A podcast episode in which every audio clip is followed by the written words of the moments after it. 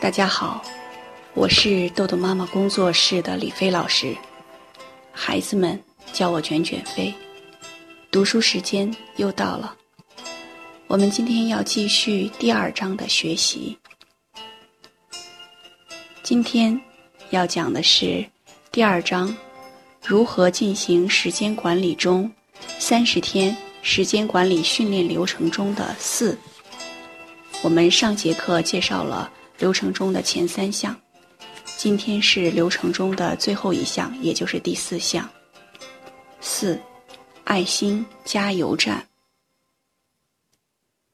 通过记录孩子每天的行为，判断孩子每天是否有表中的行为，在相应的格子中打上对勾，可以直观的了解孩子每个行为。这里指好的。或者是你认为不好的行为，观察他们出现的频率和随着时间变化的趋势，从而发现内在的规律，有助于调整训练方案。现在，请大家制作一张孩子行为观察记录表，每张表代表一周，要记录一到第七天。自行制定四周的表格。那么，孩子可能出现的行为，每天都要在这个可能出现的行为旁边画勾。首先，第一类行为，写作业不好的行为：一、经常走神儿，精神不集中，不知道在想什么；二、写作业的时候，手里总是玩东西，橡皮、尺子。三，写作业的时候，一会儿就去趟厕所。四，写作业一遇到困难就喊爸妈。五，写作业一会儿想喝水，一会儿想吃东西。六，写作业就是图快。自己潦草、粗心大意，经常出错。这是第一类需要家长观察的行为。这类行为第一周要记录一到七天，看看在这七天内哪种行为出现，请在那种行为旁边画勾。第二类的行为，写作业好的行为，一。孩子回家就主动坐在书桌前，打开书包准备写作业。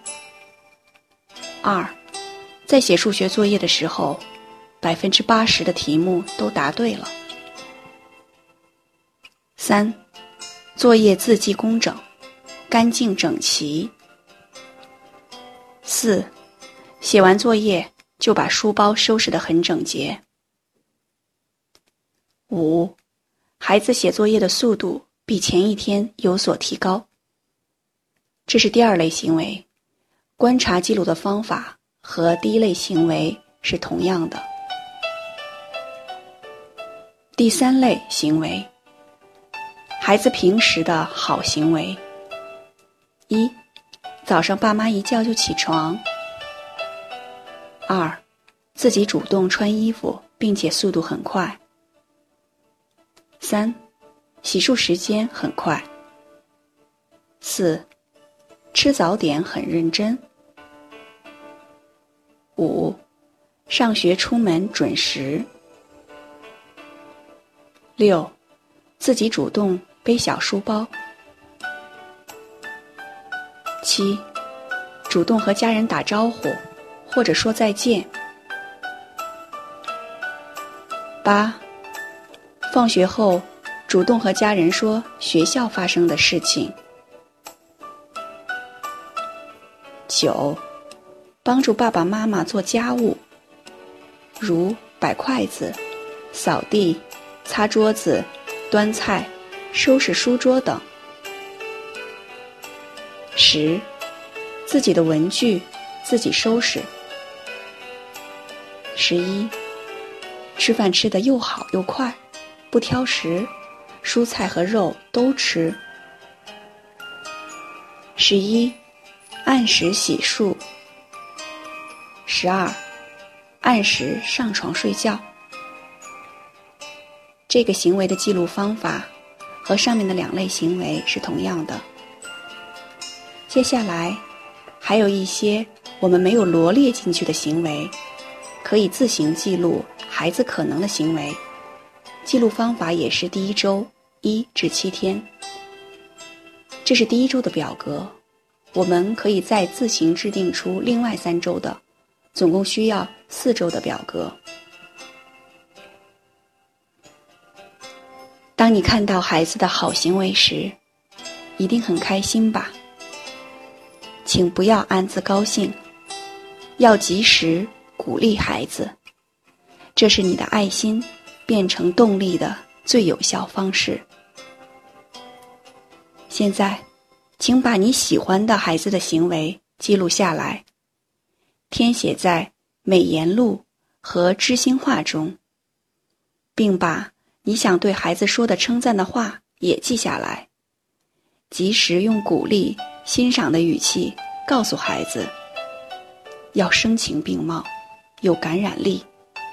对他说：“妈妈今天看到你收拾了房间，房间很整齐，我很开心。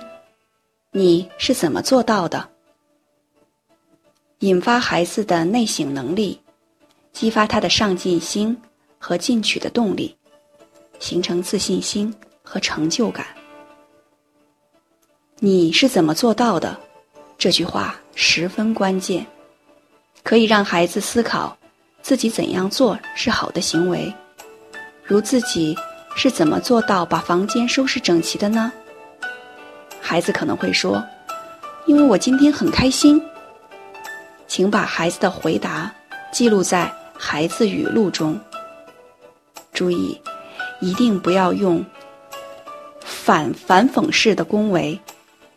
例如，你总算把房间清理好了，为什么以前都不做？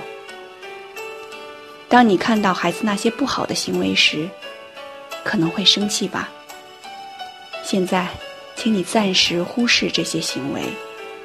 一定要先处理好自己的情绪。这里可以参见情绪自检和自我放松。四周结束后，对比各周的记录表，看看各种行为在每一周发生的频率，也许你会有所感悟。那么现在，请你把你的感悟写下来。请大家再次确认，是否完成了以上一至四项？准备好了吗？那么我们一起进入时间管理的旅程吧。今天的内容就到这里结束了。如果您想下载时间管理训练的工具，请关注公众号“豆豆妈妈儿童时间管理”。感谢您的倾听。我们下次再见。